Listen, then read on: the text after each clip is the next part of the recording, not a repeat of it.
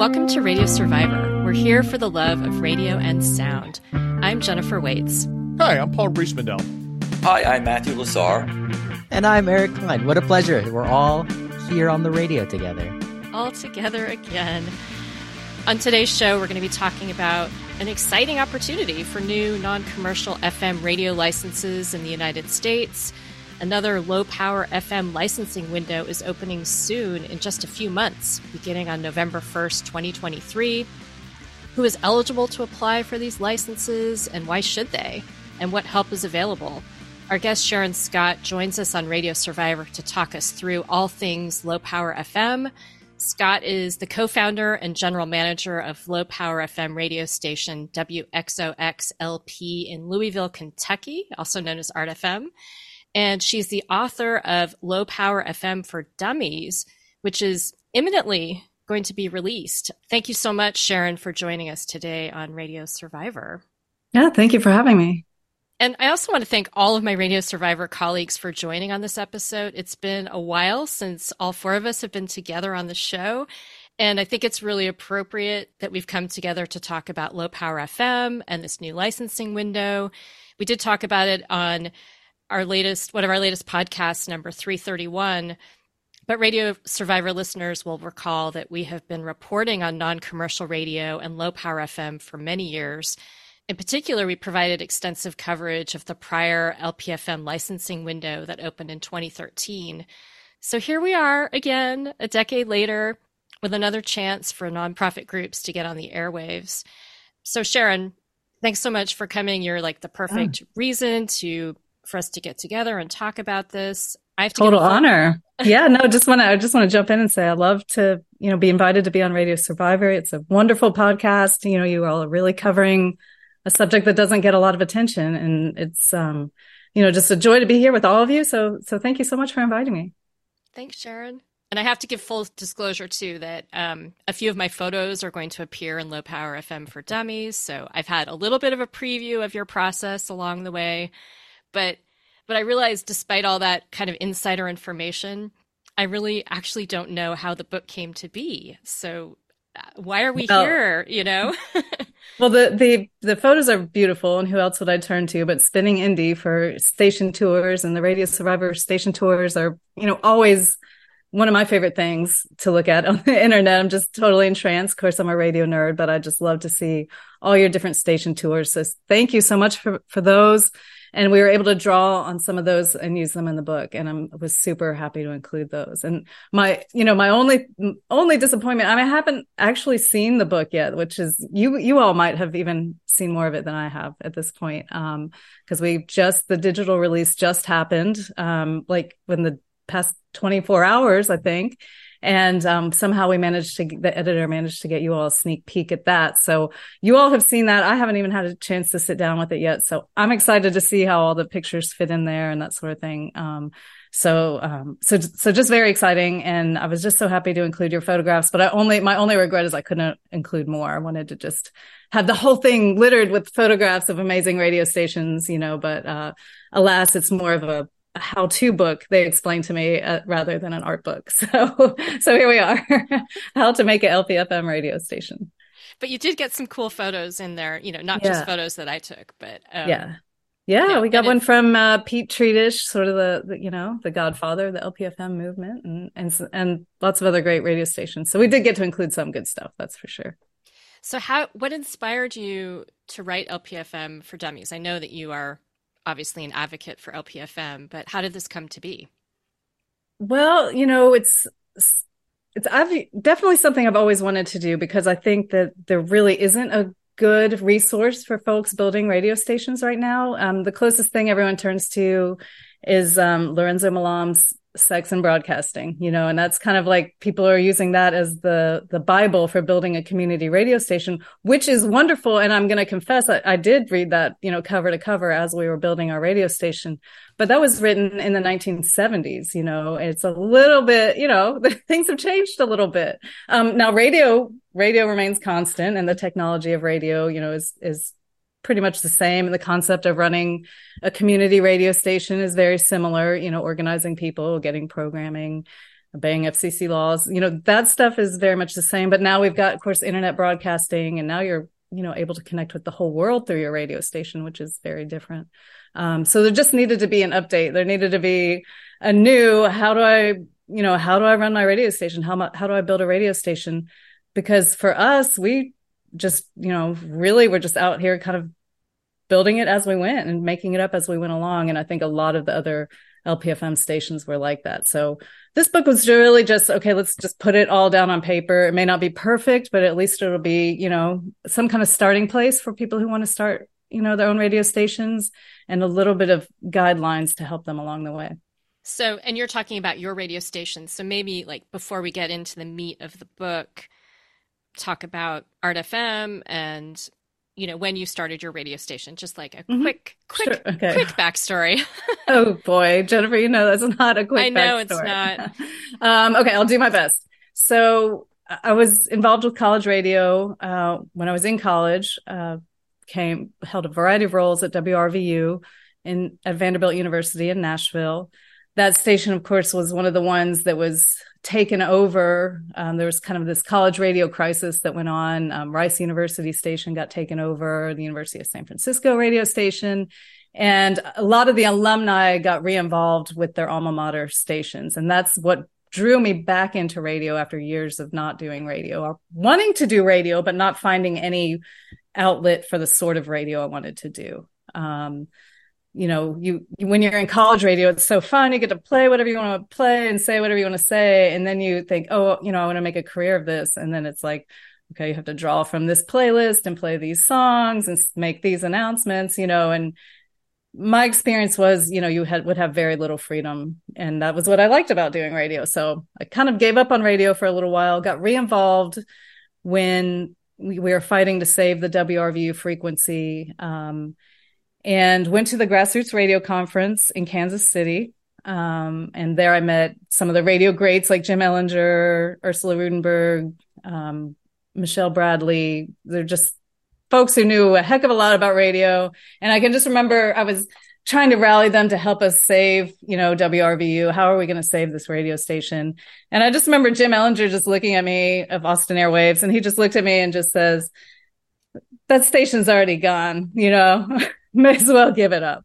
And and he goes, but there's this new LPFM thing happening. Why not just just get a new station? And so I didn't at that time I didn't know anything about the LPFM station, but the Prometheus radio project was there. Um, and they were giving demonstrations about the the new LPFM window that was coming up. And it was sort of the you know, we still wanted to save our college frequency, obviously, but we had started a nonprofit to try to save that station and we realized that if we were unsuccessful in our fight, that we could use that nonprofit to apply for an LPFM. So that became sort of plan B, um, which we ended up resorting to. And as I was driving back and forth from Louisville, where I lived, and Nashville, where WRVU was, I started thinking, well, why don't why not do a radio station in Louisville too? This LPFM thing is happening all over the country. So came back to Louisville, started talking to friends and people involved in the art community, and really started talking to them about an arts focused radio station because um, I just saw very little opportunity for artists to get on the airwaves and experiment with radio and really think about what is this medium of radio? What can we do with it? What does it mean to communicate with so many people at once?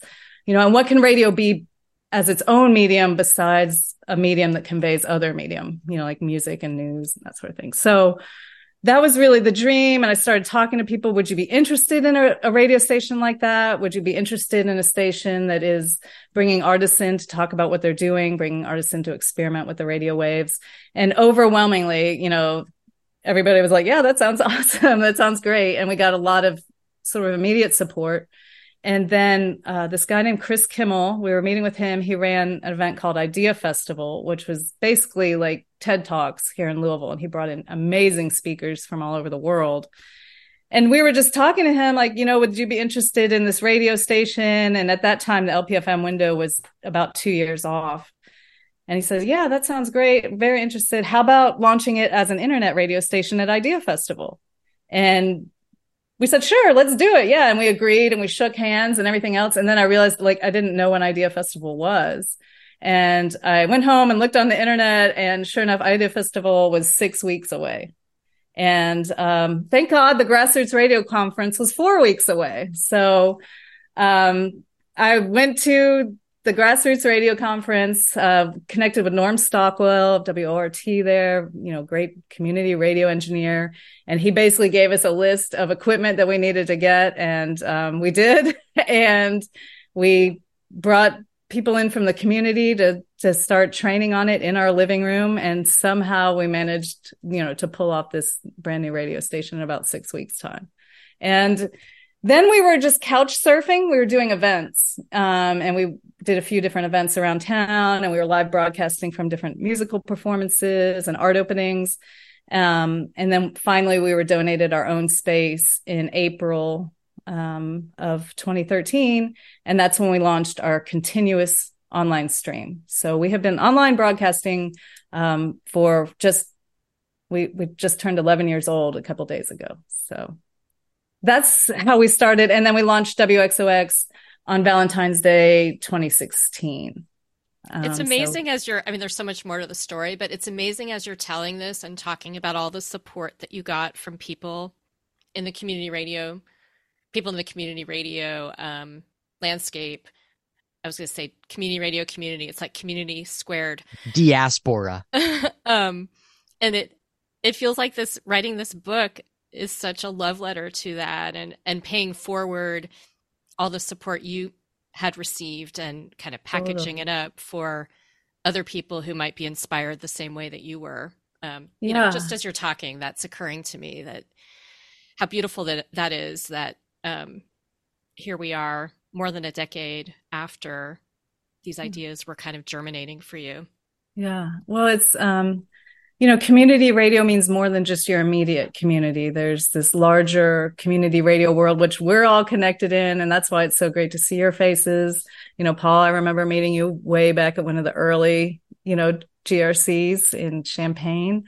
Urbana, Jennifer, Illinois. Yeah, yeah, Jennifer and I met at the uh, the CMJ when that used to happen up in New York City. So it's just there's a there's a when you think community radio, you think your immediate community, but there is a much larger larger community radio world. And I was really, you know, I couldn't I wouldn't have known about this opportunity if it weren't for them. I could have couldn't have known how to do half the stuff we we do without having a network of people to turn to and ask for their advice. And so obviously if I was going to write a book about community radio, I had to involve the community in the writing of the book. And so I was really glad, you know, to be able to include um, photographs from some of the some of my idols in community radio as well as um, there's a few essays throughout the book and the final chapter is 10 essays um, from community radio station founders and just having those different voices in there was really important to me. I don't think you you just couldn't write a book like this alone. It's a real accomplishment, Sharon, uh, having just read the book. Um, it's very comprehensive, and I think your tone is very open, and and and and it matches, I think, low power FM, and and as an iteration away or, or, or advance from you know the Lorenzo Milam book, right, uh, Sex and Broadcasting um, you know, which is a bit more of a polemic in some ways, although you don't shy away from the advocacy uh, for LPFM and community radio and the freedoms that it allows and, and the action that it has. Um, but it's very necessary. And, and what's to me the the accomplish part of the accomplishment is that you have all these people who've been doing these things. You've just talked about this now. All of the various folks who, who are engaged in this activism and building stations, advocating for the building of stations, providing the advice, providing the necessary, uh, whether it's legal, technical, etc. And when you're so engaged in this, it's so hard to write it down.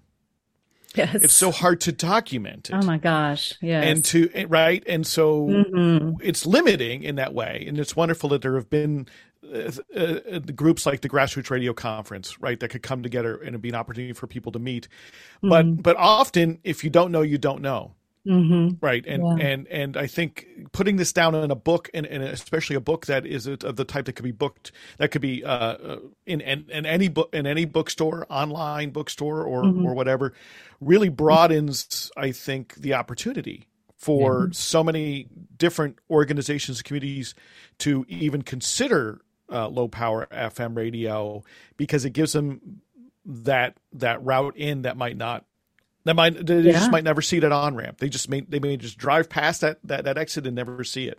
Yeah, we're we're talking on Radio Survivor today about Sharon Scott's new book, Low Power FM for Dummies. Yes, we are. And it's very exciting. Um, Paul, thank you for saying that because that's kind of the, you know, that's the goal. If there was any mission behind this book, it is to let people know that you can do it. You can create your own radio station. Whoever you are that's listening right now, you can do this. I I did it. I didn't have a, you know, I don't have a degree in broadcasting or anything like that. I just I love it. I love to be on radio. I'm interested in it and I had a passion for it. So if you're out there and you have a passion for radio and you think, wow, I'd really like to make a radio station, this is your opportunity to do it. There may not actually, we don't know if there'll ever be another opportunity for community radio, community groups to get on the FM dial um, besides this upcoming window. Maybe, but this is the first one in 10 years. You know, so there are options online and, and that's get, you know, a lot of people are listening online and that sort of thing. But if you want to be on the FM dial, now is the time. And the purpose of this book is to say, do it. Just jump in there and do it. Apply now. You'll have three years actually to build your station. So, you know, you don't have you, that's plenty of time to learn. and, and then this book is there to help you out. So, and, and also the community that, that's out there. There's a lot of people really right now they're rallying. They're just chomping at the bit to find more people that want to start radio stations so they can help them do it because they recognize what an important opportunity this is right now. And the book, so the launch date, I know you're trying to get it to launch as Yeah. quickly as possible because this window is really coming up quickly. Um, yes. So the grassroots radio conference, that's sort of playing a role in the launch. Can you talk a bit about that? Yeah. Yeah. And I don't, I don't know if I ever even answered your original question, which was that the, the book came about because the dummies group approached me. Um, Micah Carroll is one of the editors there and she, she recognized the need for this book. She's a former college radio person herself and she's been, had her eye on LPFM. So shout out to Michael, Micah for recognizing the need, uh, for this book. And, um, you know, when when they approached me about it, I was like, oh, I you know, I don't know because Paul, like you said, it is so difficult for radio people to stop for a moment. It's you know, we're 24/7 and there's always something going berserk, you know, whether it's electronics or your volunteers or whatever it is. So there is very little time at the end of the day to stop and sit and write it down. So I think that's why there has been so little written about radio because radio people are just out there doing it all the time. Um, so when she asked me to do this, I just thought, oh my gosh, there's, you know, this, there's no way I can do this, but it's, it, it just seemed like too good of an opportunity to pass up. And what was too good about it was being able to get this into the public eye because a Wiley press, low power FM, any low for dummies, anything, you know, they get it on the bookshelves across the country. They get it out there on all the digital platforms. And to me, the biggest thing that we need to do right now is let people know about this opportunity. And they seemed like a great group to work with to let people know about this opportunity. So, um, so I went ahead and I, I dove in. I said, okay, you know, what the heck? I'll try it. You know, if it doesn't work out, you know, what, uh, you know, we'll, you know, we'll just deal with that. But I figured I'd try, see what happens. And, um, it was an intense, really intense process. So Yeah. the entire book was written in six months from contract to cover. It's really Wow. impressive that it was on the radar of the publishers of the For Dummies brand because this is a very they must they must have their uh, ears to the ground for a lot of niche. Right. Yeah, I think they want to they want to cover every possible subject so that they're on the mis- mission to make a for dummies for everything. I think. Um but I think it was really cool and it's it's different for them because you know the low power FM movement is kind of this like renegade movement, you know, and and the book includes a lot of that. Um so which is very different from the high profile, you know, highly commercial business that they're in. Um but you know but they were willing to take a chance they were very open you know they were they they really allowed me a lot of creative freedom within they have a you know they have a format of what the dummies books are and they have funny little titles for each section which you know they made up most of those things i'm not very good at that kind of stuff but so there were different you know things that they did with the book that might not have been the way i did my own book which hopefully i'll have the opportunity to do in the future that can include a little more a little more dirt, a little more, you know, fun radio stories. Um, but this one's very, you know, this one's this one's the facts. This is how to get it done. An there are some book. gonna- fix. the next one's my, an art my radio art book, exactly. Um, but they were great to work with. They gave me a lot of freedom, but it was just a very very intense process to churn that out in that amount of time. Plus, meanwhile, you know, running a low power FM radio station with about 120 volunteers and keeping that thing uh, running smoothly was was not easy. It really it was intense. And and shout out to my family, Sean and Max, were like, you know, amazing to help to help me through that. But um, but it's done now, and that feels great. And I've been like re you know re enjoying everything that I missed out on for the past six months. Um, but anyway, Jennifer, did I? I don't know. Did I answer a question, or did I go in totally different directions? No, I love it. I love everything you're saying, and um, I mean there there's so many things that we want to talk about. I'm I'm thinking about the audience, like the audience for the book. Obviously, you want to inspire people to apply for low power FM licenses, but Mhm. reading it, I was also struck by the fact that you have so many practical tips in there for anybody who's part of radio, just Mhm. about you know the ins and outs of acquiring music and engineering and and then um, examples of you know inspiring words from different radio leaders so Yeah. how do you envision the audience for Well, they really FM wanted they really wanted it to be low power FM specific because there has not, you know, as far as we know, there has not been a book that's just about LPFM and how to do that. Um, so they wanted to be the ones to do that book. Um, they wanted me to do it, and and um, I I really kind of pushed them to make it be a more open because I think that the, the content of the book, besides the first, like maybe, I think it's like chapters two and three are very LPFM specific, how to apply the FCC laws with that.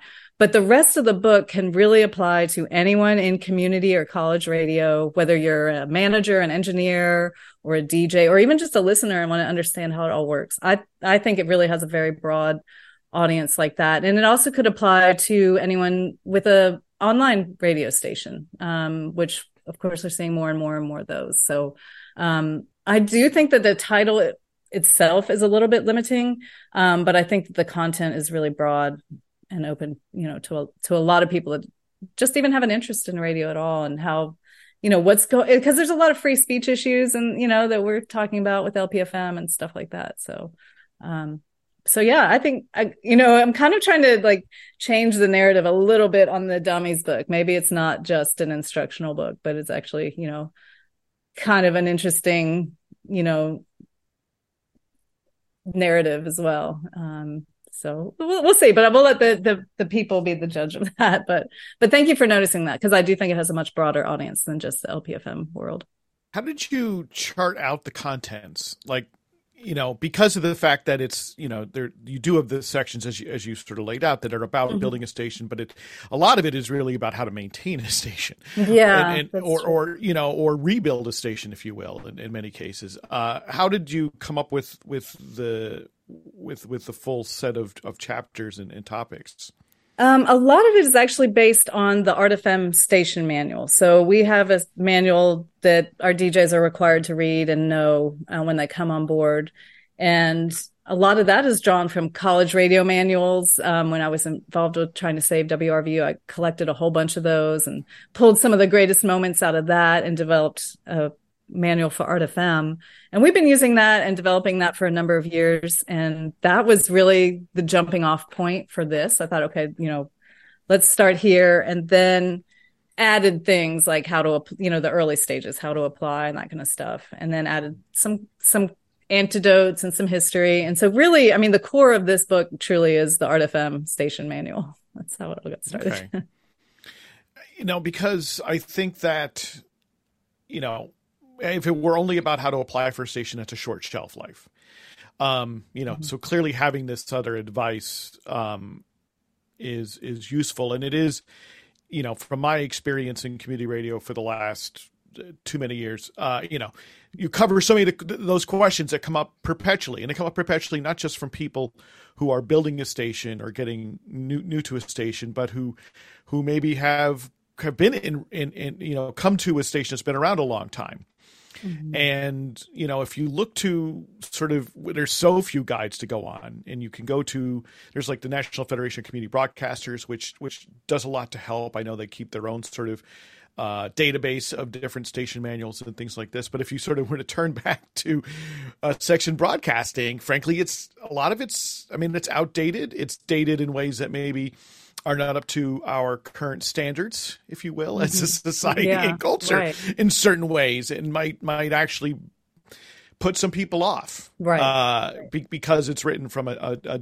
from a simply just a different time that's fifty some years ago. Right. Um, so I think that's that's interesting, and I'm curious. You know, you know, you said you sort of based this on the the the, the WXOX, uh, the Art FM uh, kind of station manual. But um, uh, did you did you get some feedback from other folks in in community radio and LPFMs on on some of on some of the advice that you're giving? Yeah, you know, just because yeah. sometimes things don't always generalize well from one station to another.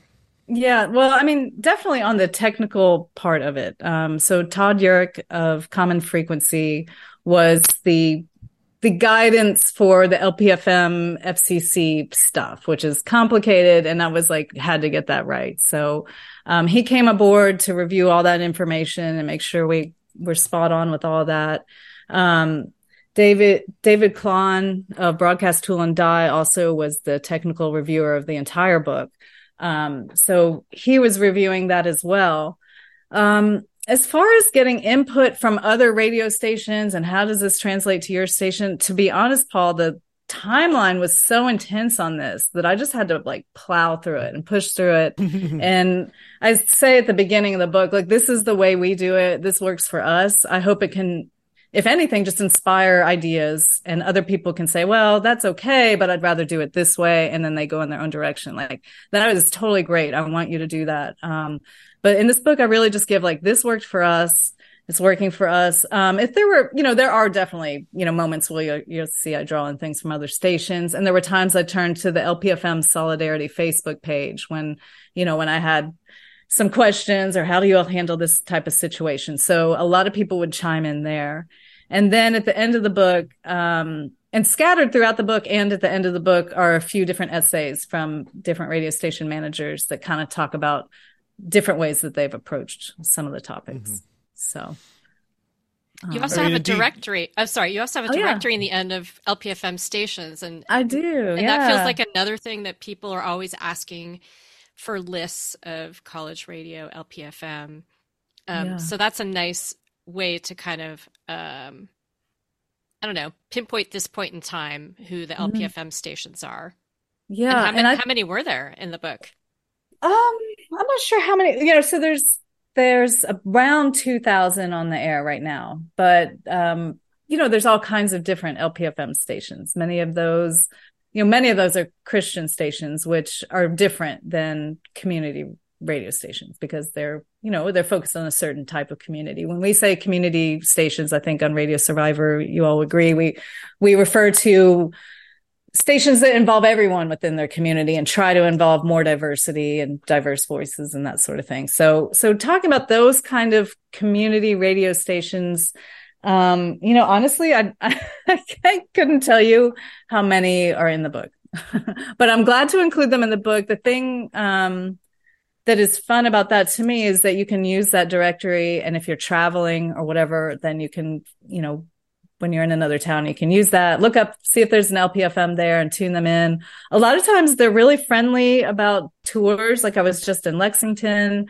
um, and found a community radio station there. And I was just peeking in the window and they're like, come on in, take a tour. So you can use the, the radio station, maybe go get a peek at their at their studios if you're in a different city if you're really interested in radio definitely would recommend if you can give them a heads up give them an email you know, if you just really want to. Jennifer is the pro at that. Um, you can wave. Sure, you can wave yeah. your copy of Low Power FM for Dummies in the go. window. You can say, "Look, it's my passport." Then you might, yeah, I don't know. You'll have we'll have to see how it, how the critical uh, response is. You might get you might get in trouble too.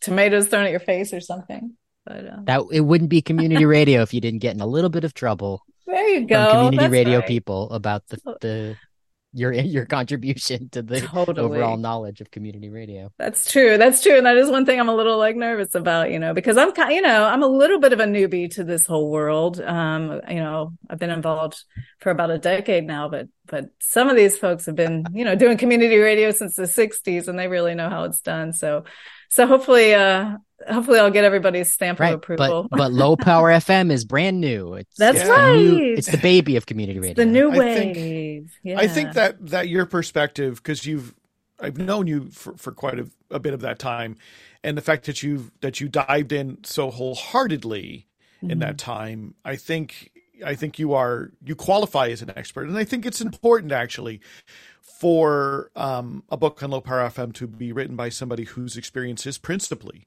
in low power mm-hmm. FM.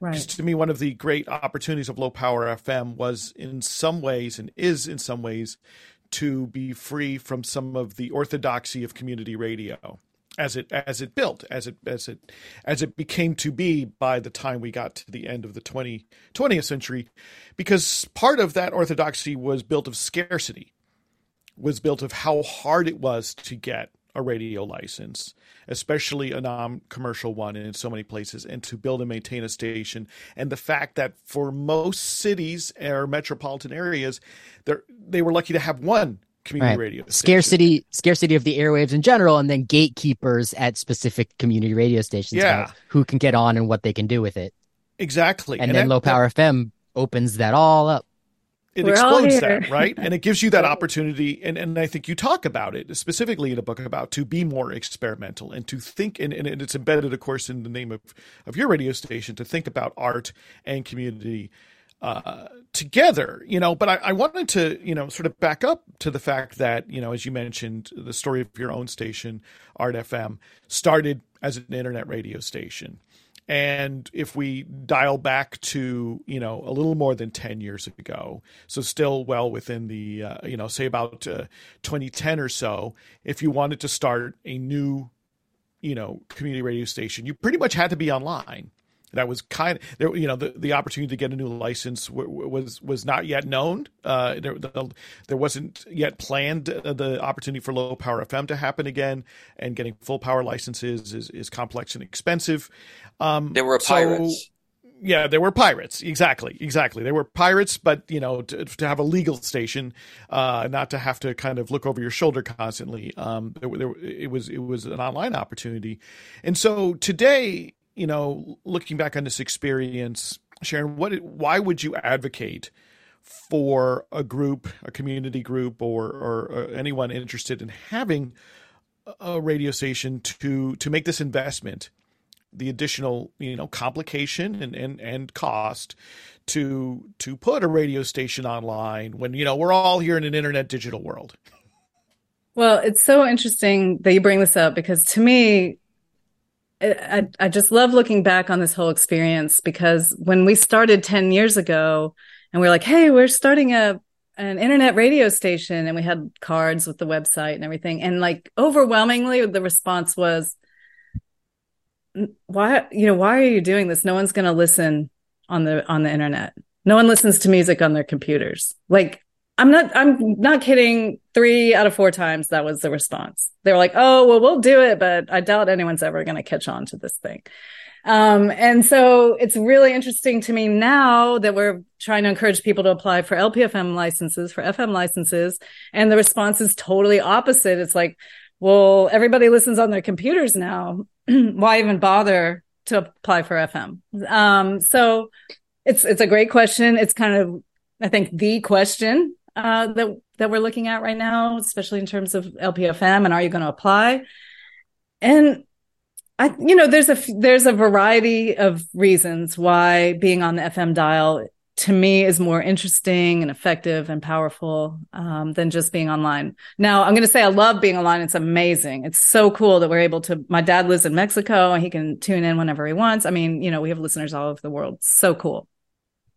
However, I just, you know, I'm a big fan. I, I'm I'm in love with broadcast radio, having it, you know, go out completely free. I mean, we, you know, obviously there's some expenses on our end to generate it, but the expenses on the listeners end can be practically free because you can find a radio at a thrift store for you know a couple bucks and then the, the expense is the batteries you know if you can't plug it in um, but it's totally free and accessible to everyone in our community and um, that is really beautiful to me and there's been a few few moments um, you know when that's really hit home to me um, that people who maybe didn't have the internet can listen to this. Um, so that's a one really amazing thing. And it just weaves this web. I really, I feel like it, you know, it's this invisible web that it weaves within our community that everybody's able to tune in at the same time and listen. And they just keep it on their car radios and it's easy and it's there versus having to go to a website and specifically, you know, you know, go to some site and push play and all that kind of stuff. Now people do that and they've gotten used to doing it and it's great.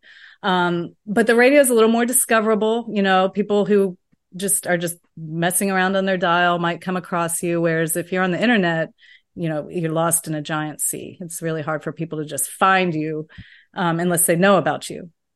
So that's another thing. Um, and, you know, of course, we have emergency broadcasting services that we provide, and we provide some really local news and breaking events. Um, we can provide that on the internet as well, but I think it's a little bit different than having our whole community tuned into one station and getting that information directly and immediately. Whereas internet stations are kind of geared to more, you know, distant audiences. We're really geared to our immediate surroundings. Um, for instance, when there was, you know, this horrible shooting in downtown Louisville, we were able to get on the air immediately, tell people stay away from this area, you know, and I just think it's a lot more effective. Um, I think a lot more people are listening locally. Uh, and and and also you don't have that mediation between you know anything on the internet if you're broadcasting on the internet you've got to go through spectrum or you know time warner or whoever your major cable companies are. You got to go through google. You got to go through you know so you've got this corporate interference whereas with fm broadcasting i mean we are sending the signal directly to you. Um, and and there's something to me very beautiful about that. Radio endures in costs no money Nothing to receive the signal. It's beautiful. You, are not paying a phone bill. You can't be tracked. And yeah, right. And it's and it's, it's uh, free to everybody who has a radio. Yeah, and it can be I'd very like renegade. Yeah, yeah I'd like to add something Matthew else to that. Um, you probably all read the heartbreaking story of the fire in Maui, mm-hmm. uh, which was a truly um, awful event. Um, the New York mm-hmm. Times subsequently did a story in which they showed that all the cellular networks all around Maui burned to the ground. Mm-hmm. Um, I think that FM radio uh, offers a redundancy for public safety absolutely. that's absolutely necessary and would have been greatly um, uh, beneficial to those people. Yes. And I think it's a I think it's a a really big uh, deal at this point that that that FM not be uh, marginalized and that people see FM as a public safety as a pu- public safety opportunity.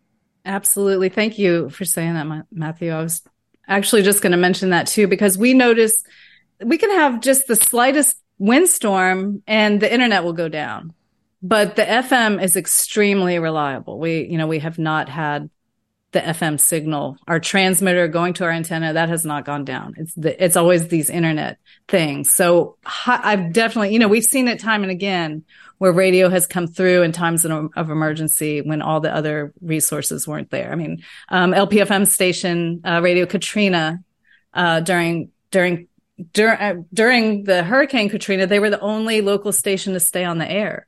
And, yeah. you know, they moved their antenna several times during the midst of the storm to stay there and be able to provide life-saving information for the people. So that is that's the main thing. That really is. I have a broader question for you, which is about which I'm remembering now all of the coverage that we did for Radio Survivor when that first low power FM opportunity happened. And one of the things that was interesting to me was that there were these wonderful little projects that got licenses all around uh, the United States. There was one radio station that in in a small town in Mississippi that was run by cat cat veterinarians, um, and it was called Flash Cat Radio. And I just kept on following it to see what the heck what the heck oh, these cool. people were going to do with it. there was a radio station which may still be around in Flushing Meadows, um, New York, which is half run by um, the Falun Gong organization and half run by the diocese of, of Flushing Meadows. Wow. And I sort of check in to see what the heck's going on with that. But there are also a lot of radio stations, a lot of organizations that got licenses, but they just couldn't make it work. Um, mm-hmm. There was one really good team outside of a, a suburb in Detroit, and they went so far as to produce a really professional fundraising video for themselves. And I watch, you know, I watched as they did a GoFundMe thing, and they just, you know, they just couldn't make it. They just couldn't make it to the next level. And my question for you is, you know, you've got your license, mm-hmm. you're getting started. Suddenly you're stalled. The, the support doesn't seem to be there. What do you do then? Any advice for people? I mean, I don't have advice for that because honestly, we've seen such great community support in our area. Um, the community here in Louisville didn't have a radio station where people's voices were getting on the airwaves. So was, they were really hungry for that. There's no college station here. Um, and so, you know, to be honest, and, and I've seen this time and again in different community stations that, um, you know, the community really shows up for these radio stations. They really want them, especially if the station is involving their community on the air, getting them in as DJs. There's so many people that have like these amazing record collections that are just dying for the opportunity to share them with somebody else. Um, so my feeling is, is that if these state, I mean, I, I'm, I'm, I hope this doesn't sound harsh, but I feel like if a station involves itself within the community and it involves the community within itself, it will get the support. It will have the support to keep going because it's not, you know, you got to keep it on a shoestring. You do, you know, you can't live beyond your means, but there are ways to do that in LPFM. And um, if if you just get that synergy going, you know, and let people know about your station, how they can get involved, I think they that they will you know, I, will I'll look to again. I'm going to take this straight out of your book, but you, you do mention eh, eh, the fact that you know a license can be transferred, you know, and perhaps you know really out of your advice, you know that maybe if your organization is not the ones to to run this station perhaps perhaps there's yeah. someone else in your community who is. Yes absolutely. So you know my feeling is if you're if you're kind of on the border right now should i apply should i not apply? You should apply. It's not hard to apply. If you I'll, I'll give a few things. You have to have a non you have to be a nonprofit organization or or a government safety organization or a tribe. Um you can't be an individual and you can't um and you can't be a for-profit business. But if you have a nonprofit or if you're willing to start one like right now, you need to do it as soon as we finish here, which you can go to your Secretary of State website. Um, they'll usually have an application there. You need usually need three board members, sometimes only one. Make it happen. You can make that happen. You can have a nonprofit in the next three days. Um, you don't need to have that nonprofit be a 501c3. It will help later on if you want to, but to apply, you don't need that. Yeah, that's just uh, just for people who, who may may or may not know. That means that you're registered with the IRS as a nonprofit, and therefore you can right. take tax deductible donations. Correct. But it's not required by the FCC. Right. You just have to be a registered nonprofit in your state. And then there's a few guidelines um, that you have, you know, you have to know. You can't have gotten in trouble with the FCC before. You can't have been a pirate broadcaster. Not going to name any names. And um, you, you know, you have to, you have to jump through a few hoops, which we we have in the book, and there's also a website that I started because I knew, um, you know, the book was might be delayed and this LPFM window is coming up. So I wanted people to get the critical information about what they need to apply. So I created a website. It's called lpfmresources.com. So that will give all, you know, the qualifications that you have to have as your nonprofit. But most nonprofits will qualify if you're, as long as you're a nonprofit. Um, two years if you're two years old or more, that will help you in a cr- crowded dial, help you get a, a bonus point. But there's ways to partner with an older nonprofit and they can turn it over to you before you actually go on air because you have three years to go on air and that will give you time to become two years old. So there's a few complicated things like that that you want to, you know, look into. But if you want to do this, start a nonprofit right now. Go to your Secretary of State website, figure out how, or talk to your attorney. Um, and then and then talk to a group like Common Frequency. Um, that's Todd Urick, who did a lot of our technical um, review of this book. But he is really working hard to get community radio stations on the airwaves. And, you know, he really wants to to get as many going as he can. Uh, Michelle Bradley at Rec Networks, of course, is a legend in the LPFM engineering world. But I think she's getting, you know, she's getting um, booked up. So if you want to work with her, I would reach out to her immediately. Um, REC Networks um, and then I know Michael Brown, Brown Broadcast Services is another one. So anyway, if you want to do it, you need to get connected and you need to get moving soon. But um, but you will then have three years to figure out if your organization can do it or wants to do it. And if you don't, to your point, Paul, you can then transfer it to another nonprofit organization who three years from now, everyone's going to be like, Oh, I really want to have a non, a nonprofit radio station, but there's not going to be any opportunity. So they're going to be really glad that you took that opportunity and now want to give it to them.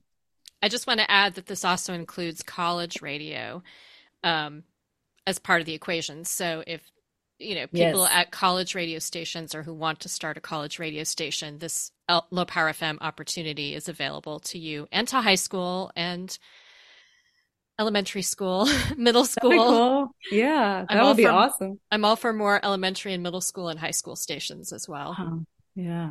Yeah that would be great. Yeah so any you know any kind of nonprofit do it. Make it happen. You know figure it out. We'll help you and you know, you guys, this is very exciting. I know our time is running out, so I've got to show it to you now. But look what arrived right before our phone call. It's a box. It's a big box, and I was like, "What did I order?" You know, because I've been a little, little busy. I'm trying to like remind myself what I, I, was like. No, it has to be for Sean or Max or something. And when I had my name on it, and it also yeah. had it, the return address was Wiley Press.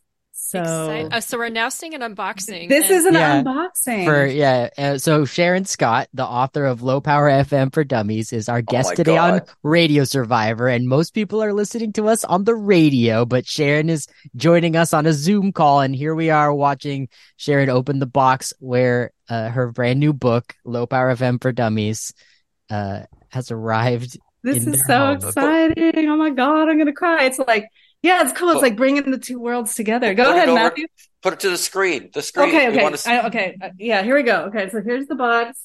Very exciting. Yeah, it looks great. I mean, it's got all these funny little, you know, icons and and goofy little titles, but but wow, there it is. It's all written down. There's a picture of Shonen Knife. That's cool. That one made it.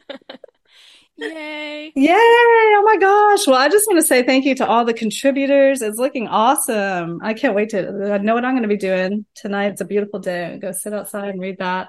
See how it all turned out. Because like I said, I wrote it so quickly. I mean, totally. It's like I don't even know what the heck I said. So um, I was able to read a little bit online. I was like, okay, it sounds all right. I guess I'm tiptoeing into it. Um, but it's really exciting. I can't believe, you know, it was just really a whirlwind but right. And for listeners that are just joining us, you know, the reason why Sharon Scott wrote the Low Power FM for Dummies book so quickly is because a brand new opportunity Center for people. Screen.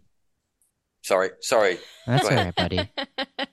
so we didn't know. Actually, we knew there was kind of this idea that there was going to be an LPFM window at some point when they contracted me to write the book, but we didn't know exactly when it was going to be. And like I, I'm pretty sure it was like I was in the right midst of writing like the last chapter when they announced when the window was going to be. Whoa. So it was like, oh, sh- we need to get this thing done, you know? And so that's when I really like started talking to Wiley about pushing up the publication date and all that kind of stuff. And I'm excited because um, they've continued to be able to push it back more and more and more. And the official um, shelf date is October 12th, I mean, October 10th. Um, so you should be able to find it in stores and get it from Amazon on October 10th. Um, but this got to me now, so you know it's obviously in the world, so it may it may even arrive a little bit sooner. So what, and can we can we remind listeners one more time the the official window that the FCC is a, is accepting applications for low power FM radio stations, brand yes. new ones, November first through eighth at this time in 2023. So, yes, it's like so soon um, you know, secretly, you know, I know there's a lot of hardships that come with a government shutdown, but Oh. Um, that yeah. could give the potential to, to buy us a little bit more time. right. At the moment that we're recording today, there's about, uh, what, 12 more days before the Republicans that control or don't control Congress, uh, are going to shut down the government by default. And then it might be closed for, uh, a long time. Millions of people we'll won't have Social Security, but at least you'll be able to get yes. get well, it at a low power FM radio I read, station. I read the first things. The, the Social Security checks will be going out uh, for at least the month of October. It's uh, okay. uh, but okay. obviously the FCC probably will not be. It really will probably impact what uh, Paul shaking his head. Do you know for a fact, Paul? Have we been through this before? Has a government shutdown? Paul, you're muted. Uh, has a government shutdown uh, impacted uh, the FCC in the past. No, but it's threatened to. Um, oh. I mean, it, it will it will shut down the FCC. It's threatened to shut down um, licensing before. So yeah, we've no, been here before. Definitely, it it did delay. It delayed the window ten years ago. I know because you, yeah, because you get a two year bonus. You know, if you're a group for two years, you get a bonus point, and we were just like right on the border with Art mm-hmm. FM. And yeah. That put that delay ended up making that we got that point. So it's been a long time since we broke any news on Radio Survivor, yeah. but I can I can imagine that someone at one of the bureaucrats who knows their business at the FCC is even now drafting the uh, plan for what to do with this window when the government no doubt will shut mm. down. Uh, I was just reading articles last night that oh. uh, there's no hope. oh, really? well, we'll see what happens. Well, I'm just thumbing through this book right now, and I just want to shout out to all Jennifer. Your photographs look great. All the contributors who gave photographs and stuff. That that turns out so cool. I hope you know next time we want to include more, but those look great. And yeah, the directory yeah. is really fun to have. That's great. And of course, Take Jennifer's Jennifer's photographs are included in this Low Power FM for Dummies book because yes. Jennifer Waits uh, has spent her career touring low power FM radio stations, especially college, college radio stations, which mm-hmm. college radio stations have made a huge contribution to the low power FM, uh, you know, community yes. diaspora, as we oh called oh it gosh. earlier today. Well, and even just being, you know, as we've talked about, uh, you know, we were reco- we were covering the low power FM, the most recent low power FM opportunity on Radio Survivor, and and so I got to be at a bunch of radio stations as they launched or right before they were launching, like including Art FM. Yeah. So it was kind of amazing to be, I don't know, like like Paul was mentioning, there was a long period of time where new community radio stations, new college radio stations, it was very rare they would be launching over FM. So to be able to witness that and take yeah. photos and interview people you know that's been really exciting for me so i'm yeah. i'm very intrigued about this next opportunity to see yeah. you know who ends up applying who ends up getting these licenses and we should mention right before the end of the radio program that uh, on a very recent episode of our podcast radio survivor paul uh, especially did the hard work of of giving a very comprehensive uh, picture of where geographically speaking these new low power FM radio stations might be able to locate because it is a matter of uh, limited bandwidth literally on the radio dial of where a new low power FM radio station can go up on the air. It's going to it's it's much more likely in a less crowded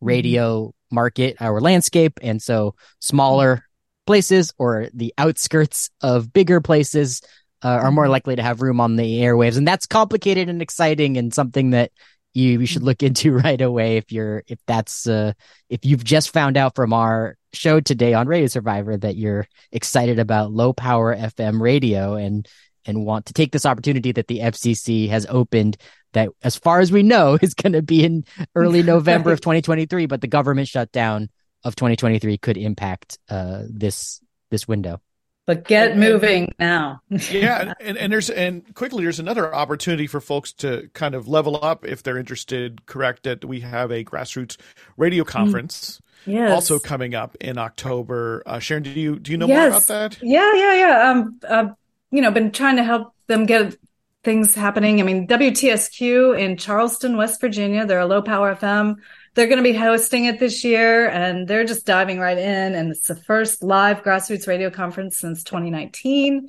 And they're doing a great job. They've got amazing speakers. Amy Goodman is the keynote. Pete Tridish will be there. Um, many of these engineers I mentioned earlier. And we're going to be doing an LPFM intensive session for people who are interested in starting LPFM. So, um, grassroots radio conference 2023 just Google that and and go ahead and get your tickets. There's half price scholarships going on right now, uh, thanks to Amy Goodman. So yeah, please, that would be a great place. Wow. And is there any opportunity? Uh, perhaps for for for online attendance, or is that an in person only event? Yeah, that it's in person, but they're going to try to be recording some of the sessions and post it on yeah. the virtual GRC YouTube channel uh, after the fact. But really, just being there and meeting people and getting that one on one advice would be really great. And then plus, we're going to do a launch, a book launch for LPFM for Dummies. So we're going to have a fun party and all that kind of stuff. So so yeah, it'd be great to see everybody there. But yeah, I just really want to encourage everyone do it. It is so much fun to build your own radio station. Yes, it's a lot of work and you got to do a lot of community outreach to get that, right. you know, synergy, but it's a tons of fun and it's a great way to connect with your community and it's so valuable for your community to have those local voices and that you know first responding emergency fm radio to be there for them so yeah. Thank you all for the opportunity to let me you know tell the world about it. Oh yeah we're very excited to have you on sharon scott. And of course radio survivor is a podcast as well as a radio show. And i i imagine we're going to continue the conversation and stretch our legs a little bit and enjoy ourselves and talk more about not only this book and this opportunity for new radio stations, but the low power FM uh, multiverse, as well as the fact that the Radio Survivor crew here, Matthew Lasar, Paul Riismandel, Jennifer Waits, and myself, Eric Klein, have not been together as often in 2023 as we used to be. And so it's very exciting. So the podcast Radio Survivor will continue, but here on the radio airwaves where you're probably listening to our voice, possibly on your local low power FM radio station in your community. We're about to, we're about to wrap up the show. I think I want to use the last minute, Sharon, just to echo this idea that you know, I'm vaguely familiar with the low power FM radio station in my community in Portland, Oregon that that failed to launch, that didn't m- take that next step. Uh, they got on the air, but then they didn't have much to put on the air. And it was my impression from people I spoke with that like they got the technical stuff in line and in order, but they skipped that uh, community buy-in part. They didn't have four dozen extremely motivated people ready to make radio to back them up and to create the content, but also to do some of the the lifting. You need more than one person passionate about radio to put radio on the air. And that's what's so exciting about it. It's not it's not a solo activity. Yeah, community radio, you got to get everyone involved or else it won't work. But people will come out and they'll support it. They love it. That's a really good point. Like not only do you have a community that you might already be aware of, but when you open the doors to new mm. people to yeah. show up, I mean, that's truly the beauty and the superpower of this project because yes. there are so many activities in the United States of America that are closed, where gatekeepers keep the gates, right. where you have to get paid to do it. And if you don't get paid, you're not going to get an entry level position. And community radio is different than that. It's, yeah. it's a place where young people, new people, inexperienced people, elders, all the all the community can show up and start to contribute. And that's what's so exciting about really beautiful. Low power yeah. fm radio. Sharon scott thank you really so much is. for joining us on thank this you. radio program. I've really enjoyed it. Thanks for yeah. having me. Let's podcast though. All right. yeah. Sharon i'm curious um what surprised you as you were putting together the book? Like was there anything that that you i'm sure there's a ton that you learned putting the book together but was there anything especially surprising or um you know well i i didn't have a totally thorough understanding of the history of the lpfm movement before i started. I had little tidbits you know i knew prometheus was really there um you know free radio berkeley was critical and i knew some of these stories but right and free radio um, berkeley is a pirate radio station that's uh on in the late 90s and really is sort of the the embers the sparks that began the low power fm radio movement the legitimization yeah. the legitimization of small radio on in a in a dense urban environment. Yeah community so was, radio for people. Yeah it was fascinating to me to really delve into that history. And i mean of course i wrote this long it was a whole chapter about the history of lpfm and then i turned it in and they were like well, we really need the first chapter to be something completely different, like an overview of the, everything in the book. So somehow I wasn't communicated that before I wrote the chapter. So I have this like wonderful chapter about the history of LPFM, but it's actually not in the book. So. Oh, well, tell us so, about that. Tell us about that chapter. in detail. Okay, this um, is this is our opportunity to yeah. Let's see from um, your work. I know I'm like I'm gonna have to go back and and look in my book here, um, but so basically what happened was that you know it's I mean what's interesting just like it's like where to even start? Um, when when there's you know there's some controversy about who invented radio. I'm i'm in favor of tesla being the inventor of radio. Um, that could be you know i'm sure you all have even done a podcast on that. Um, nope. well you should. That would be fun. I'd love to hear that one. Um, you know maybe i'll join in. That it's just an interesting debate but um, you know tesla was demonstrating radio and at that time uh, other scientists just kind of got involved with it and hobbyists and they're like oh that's interesting you know and so they started doing their own experiments at home in their attic or whatever the boy scouts different school trade schools. Um, and so it was just sort of this free form like everybody was getting on the radio and and um, broadcasting and then they started oh there you go marconi see that's the that's the other side of the story was it tesla or was it marconi so marconi got the uh, nobel prize for it inventing radio so that's something. Um, so it was just kind of like this free, you know, in the early days of radio, it was just this free form Wild West, you know, people broadcasting and putting their their noises out there. And then they started. I mean, I wasn't there, but my understanding was that, you know, they started realizing they're interfering with one another, and then sort of in different areas they would communicate and sort of set up schedules, like who would be on air at what time. So it was kind of the self regulated type of situation, which sounds really interesting to me. Um, and I think the American, uh, what the AARL is actually, you know, started at that time to just kind of help the amateur. The American Antenna Relay League, which mm-hmm. is uh, is right, which right, is the for, uh, Amateur Radio Association yeah, in yeah. the United States. So they um they kind of got their start there. Anyway, just very interesting, you know, Wild West of radio. It's fascinating to me. And then the regulation, you know, started happening more and more. And of course, favoring the people with the deeper pockets and the, the better lawyers. And eventually this sort of experimental, educational type of radio gets pushed, you know, to the lower end of the dial and in the, the areas that don't have this great of coverage. And so, you know, commercial radio basically just takes over the United States. And that's been the history for a long time now. Um, but really interestingly enough, there, you know, people started saying, well, hey, this could be infringing on our First Amendment rights. Um, and maybe we do have the right to actually be, you know, to control. Who is the government to say who gets these airwaves and who has the right to amplify their voices? And so people started started rebelling in in that way. Um, and broadcasting and getting on there and, and pirate broadcasting. And then that's kind of been a thing that's been happening for a while. Um, and then and it was, I believe he was in Illinois, Mbano Kanachu. Mbanna Kantako. Thank you. Thank you. Yes. Tell me about, yes. what do you know about him? Because he's a very fascinating character um, that you don't so, hear too much about.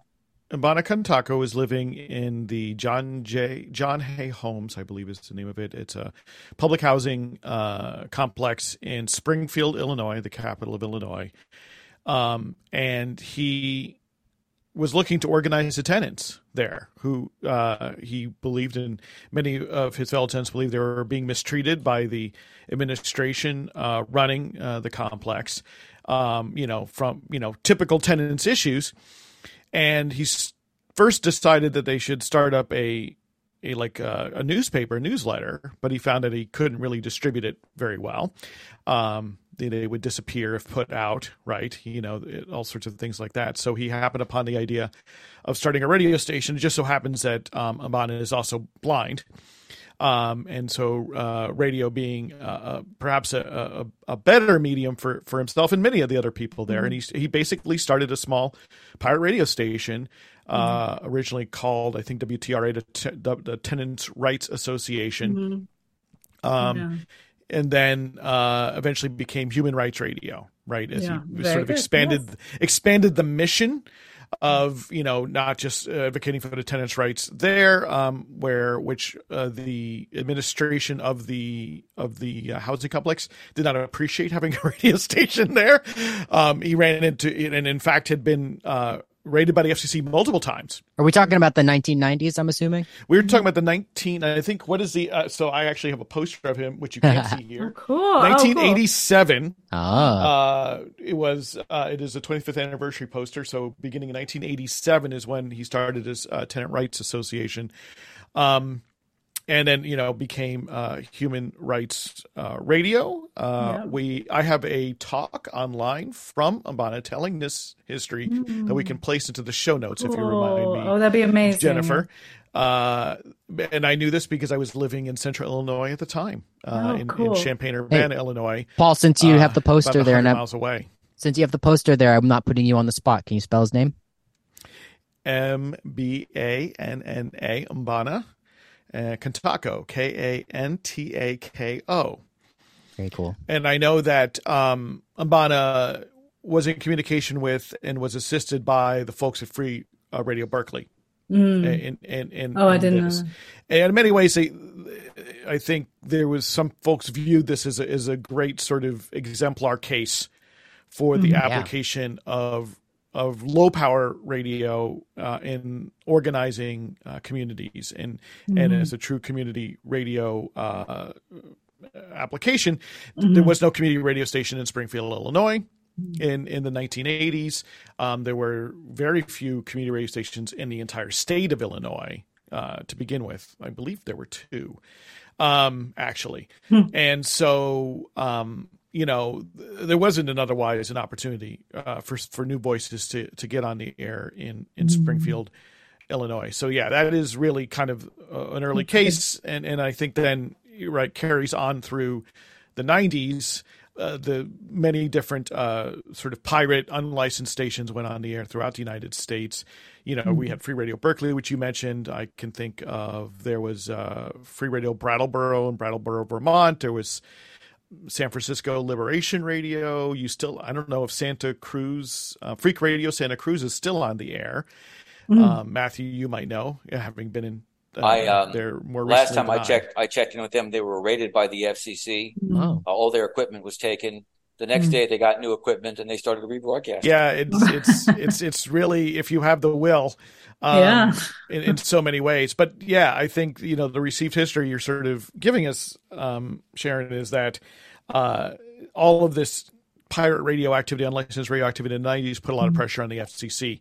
Yes. At the same time, then you know you, you, you can continue on that there were folks agitating to uh, to urge the FCC to to create a legitimate outlet for for low power. Right. Right. So when when Kantako got raided by the FCC, he refused to pay the fine, and that was him refusing to pay the fine in my opinion, was kind of the first step towards the LPFM thing happening. It was like the, the crack that started everything. Um, and he claimed because he was blind in particular, that this was his only way to express his First Amendment rights of freedom of speech because wow. he couldn't, you know, publish what he was doing in the newspaper, that sort of thing. It had to be an audio source.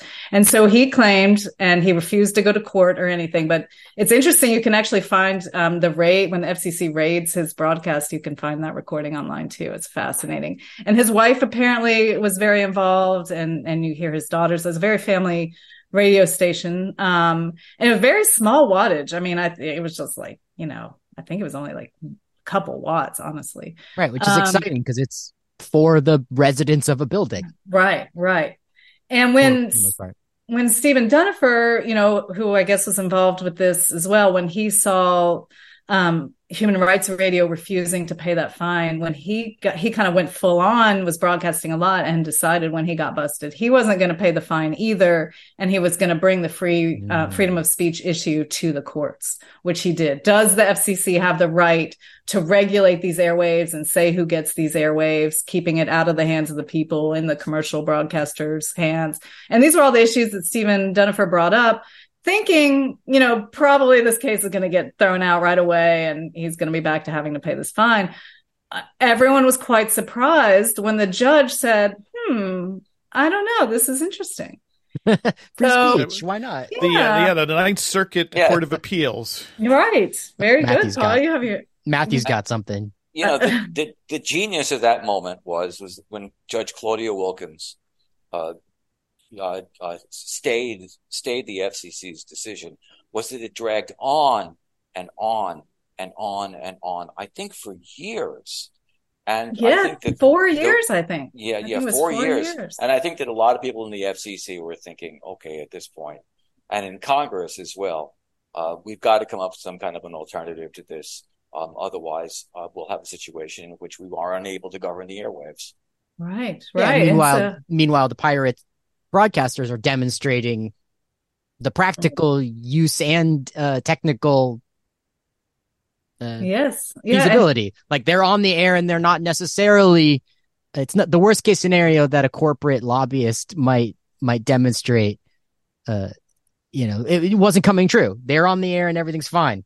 Right. They really encouraged people during those those years when the judge was trying to decide what to do with that. Uh, Stephen Dunifer and Pete Tridish of the Prometheus Radio Project went around the country encouraging and helping people start. Uh, from my understanding, I'm not. I'm not gonna. Well, I'm not gonna. Well, I shouldn't say, but they were just letting people know that there was this lap. Let's put it this way: they were letting people know that there was this lapse in a, of enforcement, Oh, and a lot of uh, radio pirate radio stations took to the airwaves during that time. Did Um, you um do you know the book? I'm, I'm certain it's out of print at this point called "Seize the Airwaves." Yes, that's a great book. I do have it here on my bookshelf. And that was a great- Dunifer and uh, Ron Sakolsky. Uh, Mm-hmm. Ron, uh, was a uh, professor at University of Illinois Springfield, formerly Mm-hmm. known as Sangamon State uh, University or Sangamon State College, um, and he um, and a uh, fellow professor, uh, the late uh, Mike Townsend at uh, at Sangamon State, uh, were often um, collaborated with uh, Amada Katako in, in Mm-hmm. Yeah. Springfield. Oh, that's yeah, that's cool. So, and then you know, um, once once the enforcement restarted again, um, of course, Radio Mutiny in Philadelphia, they among others, but they they became known because they refused to stop pirate broadcasting, and they got a visit from the FCC, and then they turned that visit from the FCC into a big media moment, um, and they they proceeded to do a variety of performance art acts. Um, one of them um, at the um, there's a statue to Benjamin Franklin and the printing press in Philadelphia, and they went there and did a big demonstration about freedom of press and how you know people need the right to the airwaves, and and basically you know said you need to give us the government needs to give us a spot to broadcast or else we're just going to take it. And and basically said we will go across the country and we will start pirate radio stations and you won't be able to stop us all unless you give us a legitimate way to get on the airwaves. And through a long arduous process finally um, people were given the right to get on the airwaves with these LPFM licenses. And Prometheus at that time said, okay, cool. You did what we asked and we're going to retool. And they kind of turned around their whole operation. And instead of encouraging people to pirate broadcast, now the organization became legit and started encouraging people to get their LPFM licenses and get on the airwaves. And they're still doing that to this day. So it's um it's pretty cool. But it did take a lot. I mean, I skipped over a lot of the history about how they tried to get it passed through Congress and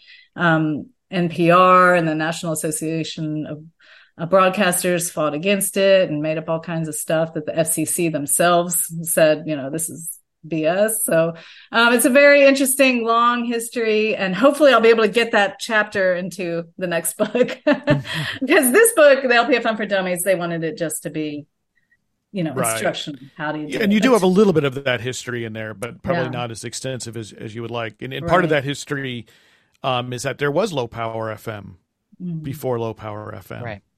From uh, Right. 1940 something, the uh, creation of, of, of FM radio, until 1978, there were 10 watt radio stations Right. that could be owned by Cool. colleges and schools. And um, in 1978, the FCC was convinced to end them um, Mm. at the behest of basically the public radio establishment. Mm. Um, Well, there's still Part 15 radio stations, Right. Right. and I, I, I still Those plot. I still, I, am still plotting to start a Part 15 radio station in my neighborhood in Bernal Heights, San yeah. Francisco. Do it. I'm in, I'm in Rome, Italy right now, and um, it's cool. getting a little late, and we're going to um, have to move to Venice tomorrow. Oh, so wow. I want to just, I'm going to check out now, but I just want to congratulate you on your wonderful you. book. And, um, Thank you, Matthew. Uh, and I, I, can't wait to read it. All right. I can't wait to edit this video. Okay, that's going to be great. Well, good luck with that. It is really great to see you. I hope you have a wonderful okay. time overseas. Okay. That's awesome. Bye, Matthew. Have a nice trip. Thanks, See you Matthew. guys later. Bye bye. Thank bye. you, Matthew. And yeah, I'm going to jump I mean, in because yeah, Paul, Paul was talking about Class D radio. Mm-hmm. We were talking about those um, 10 watt licenses, and that there are probably still a few left, right, Paul, that mm-hmm. might still be on the airwaves, hanging in there, even though. Yeah, basically because they are uh, in places where both one, the institutions decide to keep the license, and two, um, no one can build a higher power station on their frequency. If if that were the case, they would have to a- abdicate. And many 10 watt licenses uh, were upgraded, uh, in, in, you know, in the 80s to uh, full power licenses if, if, possible, but some were turned in or have have gone away. And but one, I mean, one currently existing one is um, X Ray FM in Portland, Oregon, which oh. operates the 10 watt uh, Class D uh, license formerly owned by Reed College in Portland. Mm.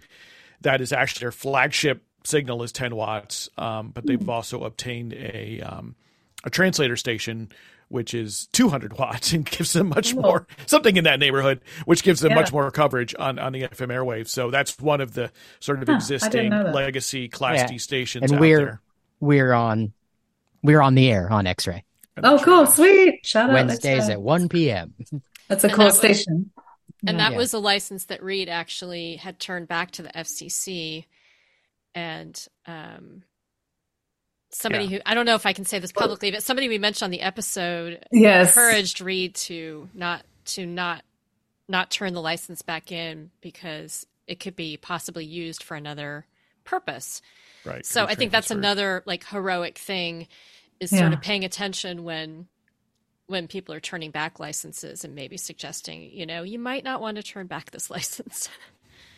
and that same person who I think we're talking about um, also got us a lot of the information that X-Ray was using because they were they got started a couple years before WXOX, and so that person got me some of the information that they were using, you know, to do fundraising and stuff like that. Just some stuff to help us get going as well. So it's just more of that community sharing, you know, type of thing, and it's.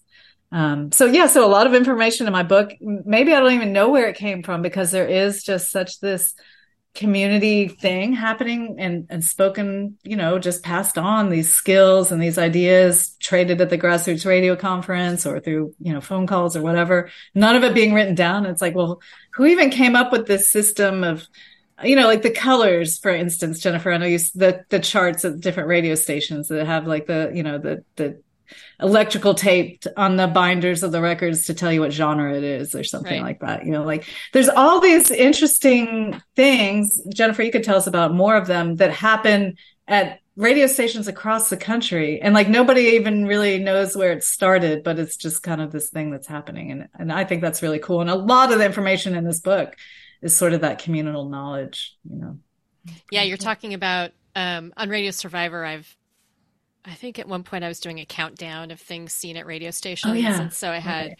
genre charts, and it basically will be a sign on a wall at a radio station that has color coding for different genres in the record mm. library. And so if you yeah. look through record libraries at various stations, you might see different colors of electrical tape or different sticker oh, dots. Sign of the album or whatever. Yeah. Yeah. And then there's things like, yeah, like what, like the the um, file cabinet with stickers all over it from different radio stations that every radio station seems to have. You know. Right. Yes. Little scavenger hunt. You know, stinky couches. yeah, the couch that no one wants to sit on. You got to have it.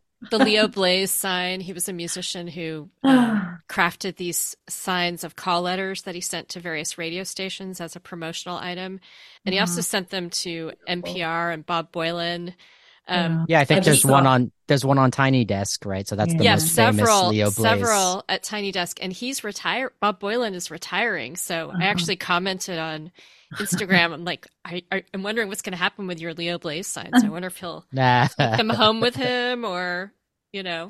I know those are so him. cool. I'm probably the only person who who has like a vested interest in the Leo Blaze signs. You know you're not, Jennifer. you just well, you're the, Sharon, yeah, you're the you're the world's expert totally on Leo. The world's Although, expert on Leo Blaze signs. She sure is. She's she one. cracked the code. She's like, where do these things come from? Right I think here. Yeah, somebody told me, and the answer was like there all along because he signed them. Just, oh. oh. really? That's yeah, he signed all of them. So the answer oh, was always there if if you actually turned the sign around and looked. Um, yeah. Well, that's that's when I'll know we've made it. Uh, when we when we get a WXOX uh, call letters by sure Leo all you have to do is ask. I know. Right? because I don't think he's just doing them randomly anymore. I, yeah, I don't think he's making them anymore, as far as I know. Um, Maybe I'll have to yeah. get back to him. I do have a lost Leo Blaze part two of my interview that I never published, so maybe that means now is the time. Yeah, so interesting. Well, Sharon, have we come to the end of our time? It, this was really exciting. I yeah, so fun. I so appreciate well, you writing this book and talking yeah. to us. I feel like it's exciting that we kind of have the exclusive here. Um, yeah, um, I love Survivor. It. we didn't even mean for this to happen because the book isn't supposed to come out for another couple weeks. Um, so the fact that the digital landed yesterday, right? You know, for give you all a little preview, and then I got this in my hands. I mean, literally, like right before this podcast started, I saw the truck pull off. And yeah, congratulations! It's very exciting. Yeah, congratulations. It is really it's really something to hold it in your hands after you've been, you know, just working in this weird computer world for so long. So and it, and it was exciting. really great to have you on to have Radio yeah. Survivor back on the air. You know, uh, like it's the third episode of 2023. Awesome. And to talk about low power FM and to celebrate your book and to yeah. get a little bit more detail on, yeah. you know, because we've, I think Radio Survivor and the Radio Survivor podcast may officially be like the the podcast of record of low power FM at the moment, and so it's good. So. To, but, I mean, it's uh, a fascinating topic, but not a lot of people are covering it. So yeah, thank you please, all for being there. Yeah. Please consider yeah. taking over and being the podcast of record for low power FM, and let us know how that goes. I don't think I can do that. I, I got this. So the book, you know, is out, and I just want to remind your listeners about the re, um, the LPFM resources website too. So that's totally yeah. free, and that'll give you a taste if you're borderline, I don't know what it's going to involve and that kind of thing. That'll give you a taste on what you need to do to get started. But again, so people have three years, you know, to do get we, it, make it happen. So, do we have any way to know what's bubbling up in the world? How many? We don't really, we can't really know what this um, next window will bring. Who's excited and who uh, doesn't know? Yeah, just, we'll just we'll find out. How will we find out, yeah. historians? When will we know the answer? To how many mean, low power FM radio stations. When did we start finding out during the last window? Because we were monitoring the applications, like mm. we were mm. able to see applications as right. they came in, but I forget how soon after the window that was. Yeah, it's after they, they don't. Yeah. yeah. they don't show you during the window. It's definitely after it closes, but. Oh yeah, it's definitely after it closes because there's not a definitive list of frequencies. Yeah per se, right? You have right. to propose for frequency. Right. Um, and therefore, and then not every frequency is uh, necessarily has a winning um, application, right? Right. Because there, you know, it may be a singleton, meaning one only one application, but if they're not a qualified applicant um, for for some one reason or another, right? And there were controversies yeah. around uh, some folks who were uh, improperly behind multiple applications because you're only allowed to apply for oh, one. Right. You can't submit multiple applications. Right. So, you know, there's a lot of technicalities uh, that go on. And yeah. we were well into 2014 when the, I mean, the first, uh, my, if my recollection is correct, the first construction permits in that 2013 window were issued much more quickly mm-hmm. than they were in that 2000 window, the very 1st mm-hmm. one. That's okay. probably likely due to the fact that a lot of folks there was the folks let's say Prometheus and Common Frequency and REC Networks all knew what they were doing much more so, mm-hmm. um, and so probably and also the FCC knew more what it was doing right. um, at the time as well. But you know, as it stands, I don't know when. When did you get your? Do you remember when you got your construction? Yeah, well, yeah. It took us almost a year to get because mm. we had five competitors for our frequency. Oh, you had an MX, okay? Yes, and so it took a little while to work all that out. Um, and yeah, because I remember I was on my way. We were live broadcasting um, a blues festival, and I was on my way. Sean was actually there setting up, and I found out on my way down that we had got our license. So I can just remember it was like just such an amazing moment walking up to you know the booth where he was remote broadcasting to tell him that we had got our license. It was just like, oh my god, we're gonna have an FM signal. That was just, I mean, you know, you, it's kind of unheard of. You know, when I got out of college, I was done with college radio. I was like, well, there it goes. I'll never have opportunity to work in radio again, or at least do the interesting things I'd want to do in radio again. And so when this opportunity came up, and the fact that people do have a chance uh, to get an FM signal, that is just totally remarkable. It's it's a bit of a miracle. So I really hope people will will take advantage of it, and everyone else will get to have that amazing feeling too. Like, oh my gosh, I have we have a radio station, you know, and then you can figure out what the heck you're going to do with it. yeah, it just, seems. Yeah, I'm just looking back to 2014 on our own website, which is wonderful. Oh, that's resource. what I was doing too. uh, yeah, I'm like, and, and I'm seeing that that you know by the end of the year, you know, hundreds of um, construction permits had been approved. So, so within about you know 11, uh, about 13 months after the uh, the 2013 window. And well, and um, a few weeks after that window closed, we were able to look in the database and see the applicants. Yeah, that's when it's really interesting when you can find out who your yeah. competition is and that kind of thing. So, um, and then you have to start digging around and say, okay, is there something wrong? We had one of the Caesar Gould applications, um, who he applied for hundreds of stations across the country. Can't do that. So we knew his was going to get eliminated. Um, another another group didn't include an engineering study, which was required, and they got eliminated. Another group was pirate broadcasting. The FCC learned about that; they got eliminated. Mm-hmm. And another group was a friend of ours, Squall's Puppeteers, and they just decided they'd rather just have a radio show than run a whole radio station. So uh, they uh, willingly, yeah, exactly. yes, who's the smart one in this equation? So anyway, so they did their um they had a, a puppetry radio show on our station for a number of years, got a best radio show in Louisville award from the local oh, creative nice. magazine and, and, it was a great show. They're not doing it now, but um but I think they did it for about eight years. It was a great show. So that worked out because it was like, you know, they were able to to to get on the air, but they didn't have to do all the work of it. Um, yeah, the the the Q Center here in Portland uh, was doing a timeshare with another low power FM group that was more into um, music discovery and being like a really interesting, uh, you know, sort of professional radio service. And there was not, they never got one. They didn't make radio the the Q Center community, so they had they handed it over. Yeah, my understanding is that um, the person who had spearheaded the LPFM effort uh, stopped being involved, essentially. Yeah. And so, um, you know, often it is the case that there's like one uh, person who spearheads the effort at an organization, and then if they're, you know, but perhaps the rest of the organization sort of is maybe less invested than that one person. yeah, but oh, maybe I still its continuation. I know nothing about the group and have never been inside their building, but I still think, what if? Because uh, I do imagine that there was a potential to get sure three course. dozen passionate community members in the queer community of North Portland to to be excited about that radio station. I do. I just imagine they didn't do that. That wasn't that wasn't part of getting on the air.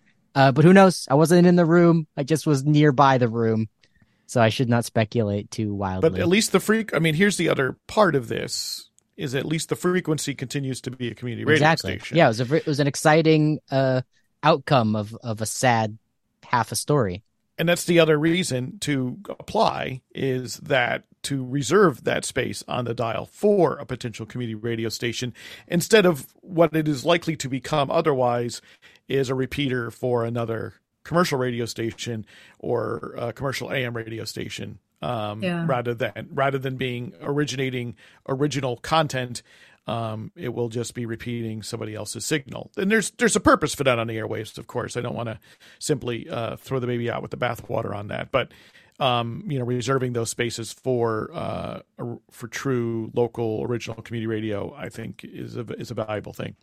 Yeah, there's just so little opportunity for community members to get on the airwaves, talk about what's interesting to them, bring the music to the airwaves that they want to share with others. There's just, I mean, it's just like a, you know, we were talking about gatekeeping earlier, but the radio FM dial really, you know, has a strong system of keeping people out. So we really need more community radio stations that bring people in. So, and, and I think it's really important to what you mentioned, Paul, is that if we don't go for these LPFM stations now, they're probably going to end up in the hands of some commercial conglomerate and they're just going to be rebroadcasting something from somewhere else. It's not going to be that real locally generated content, which is so important. So if you're thinking about it and you're like, I don't know, I think I can do some programming. It might not be that great.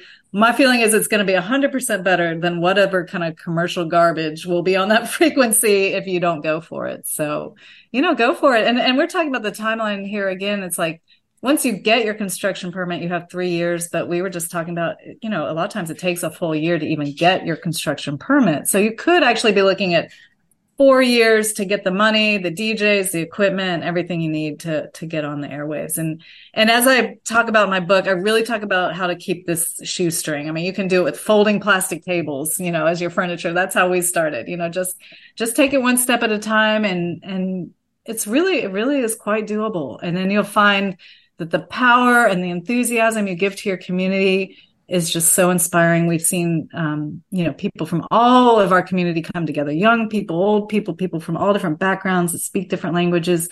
And they come together at the station, not only meet each other and communicate, but then they form, form new projects. You know, they form bands or they have an art show or they do a poetry reading. And there's all this like amazing creative energy. And I know you all see that at the community stations that you volunteer for as well, you know, and it's just, it's just amazing what happens when you create a space for people to come together.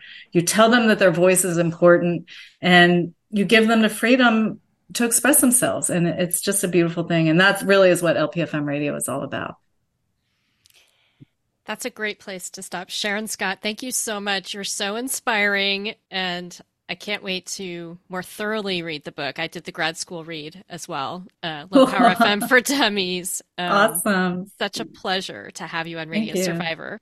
Well, it's a pleasure to be here. I know we could all sit around talk radio forever. So hopefully we'll all be hopefully we'll be in the same room again sometime and and man, just hash all this stuff out. But it's a lot of fun. I've loved the podcast and thank you for what you all are doing um, all the time at Radio Survivor for the world of radio. So um, let's go. Let's go get those LPFM stations. I can't wait to get some more community voices on the airways.